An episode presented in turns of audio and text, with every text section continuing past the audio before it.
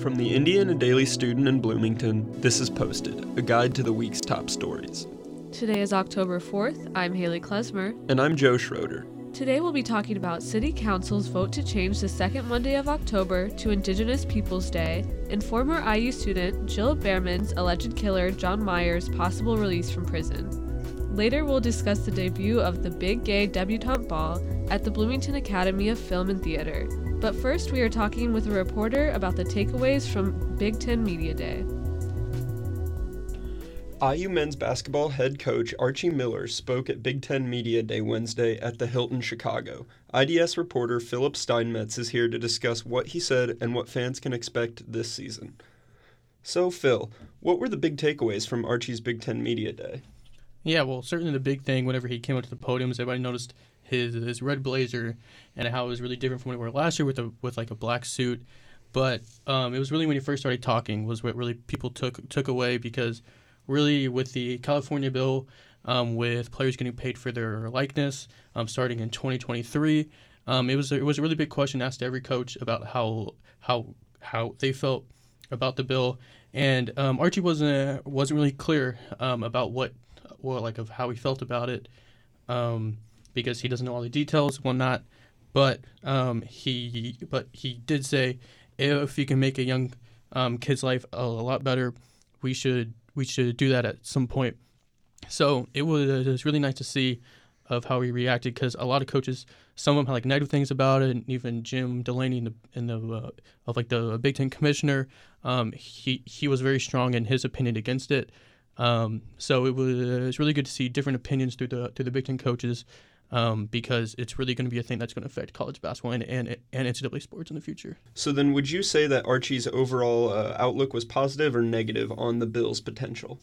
Um, I would say it was positive um, because he says I'm concerning whenever he didn't understand, but he talked about like in his previous days um, with NC State of how it would have been nice um, to get paid for likeness, and he mentioned how like um, well, his quote was, I, I remember when I played missing meals and not having enough money because you didn't have time for a job. So that's a lot of problems with with instability athletes from back in the day and even now of how they don't really have a source for income. So it's just good to see like it's like evolving um, of how people are coming together to actually figure figure this out. So it'd be so it's actually going to be interesting to see how this goes forward. And um, Archie's um, a fan of like the game evolving. So what else can we uh, learn from Archie's Big Ten Media Day talks? Yeah, so he kind of multiple different points he touched on, even with um, the separate roundtables with the with the media that, that was that lasted for 50 minutes, and not just his 10 minute talk at the beginning with like the with like all the media. Um, he kind of hit on multiple different points with how like Rob Phinisee, um, as now a sophomore point guard who's going to be the leading point guard on the team, um, as it was last year, and now he has a full um, offseason healthy, considering he did suffer the concussion last year that did set him back. Of how even though he was more of a silent guy, um, he called him a silent assassin, up to where now he's really found his voice with the younger guys and is ready to lead the team. Last season, IU struggled a lot with getting rebounds and uh, kind of getting those big men down there to get those boards. So, how do you think that Archie is uh, ready to handle that again this season? Well, um, he's been lucky considering he got a guy like Joey Brunk off season from the transfer from from Butler. Um, he's a grad transfer and he's only going to be a junior on the roster.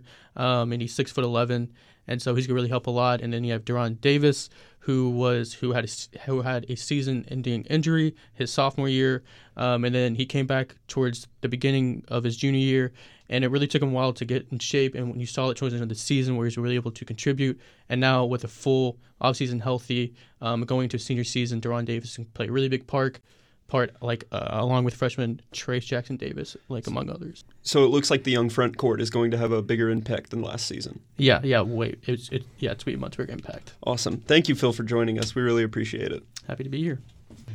The Bloomington City Council decided Wednesday night in an 8 to 0 vote to call every second Monday of October as Indigenous Peoples Day in Bloomington.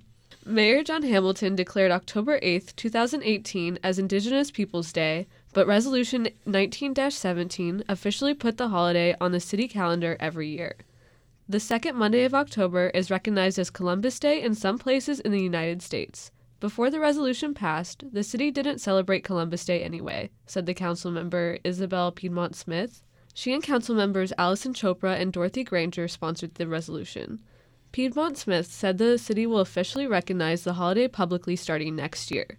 Granger said she hopes the city will collaborate with the First Nations Educational and Cultural Center and the Native American Student Association in the future. The First Nations Educational and Cultural Center will be celebrating Indigenous Peoples Day on the evening of October 14th, according to the event's Facebook page. Former IU student Jill Behrman was shot and killed while riding her bike May 31st, 2000. Now, her alleged murderer, John Myers, may be released from prison. Myers filed a petition for a writ of habeas corpus, which allows him to go to the federal court to determine whether or not he was wrongfully imprisoned. District tor- District sorry. District Court Judge James Sweeney said in the 147-page ruling issued Monday that Myers' attorney, Patrick Baker, did a poor job representing him during the trial. In November 2013, Myers was denied a post-conviction relief. The Indiana Court of Appeals upheld his conviction in 2015, and the Indiana Supreme Court did not consider his 2015 appeal. The Indiana Supreme Court denied his earlier 2008 appeal as well. The Bloomington Academy of Film and Theater will be covered in a sea of rainbow during the debut of the Big Gay Debutante Ball October 11th. With the show's one night only performance landing on National Coming Out Day, audience members will be invited on stage to come out loud and proud in front of the welcoming crowd and celebrate themselves with a dance party. With the show's one night only performance landing on National Coming Out Day, audience members will be invited on stage to come out loud and proud in front of a welcoming crowd and celebrate themselves with a dance party, drinks, and food afterward. Instead of black tie, attendees are encouraged to sport rainbow attire in the spirit of the celebration. The show spotlights the story of a young Midwestern preacher's daughter who is nervous as she comes to the realization that she is gay but eventually reaches a level of comfort in the end with knowing how she truly identifies herself. That's it for us on today's episode of Hosted. Follow us throughout the week at idsnews.com and on Twitter, Facebook, and Instagram at idsnews. This week's stories were reported by Phil Steinmetz, Mel Franchek, Lindsay Valadez, and Reagan Walsh. Our producer is Sam House. Our music is by Matthew Waterman. I'm Joe Schroeder. And I'm Haley Klesmer. Thanks for joining us.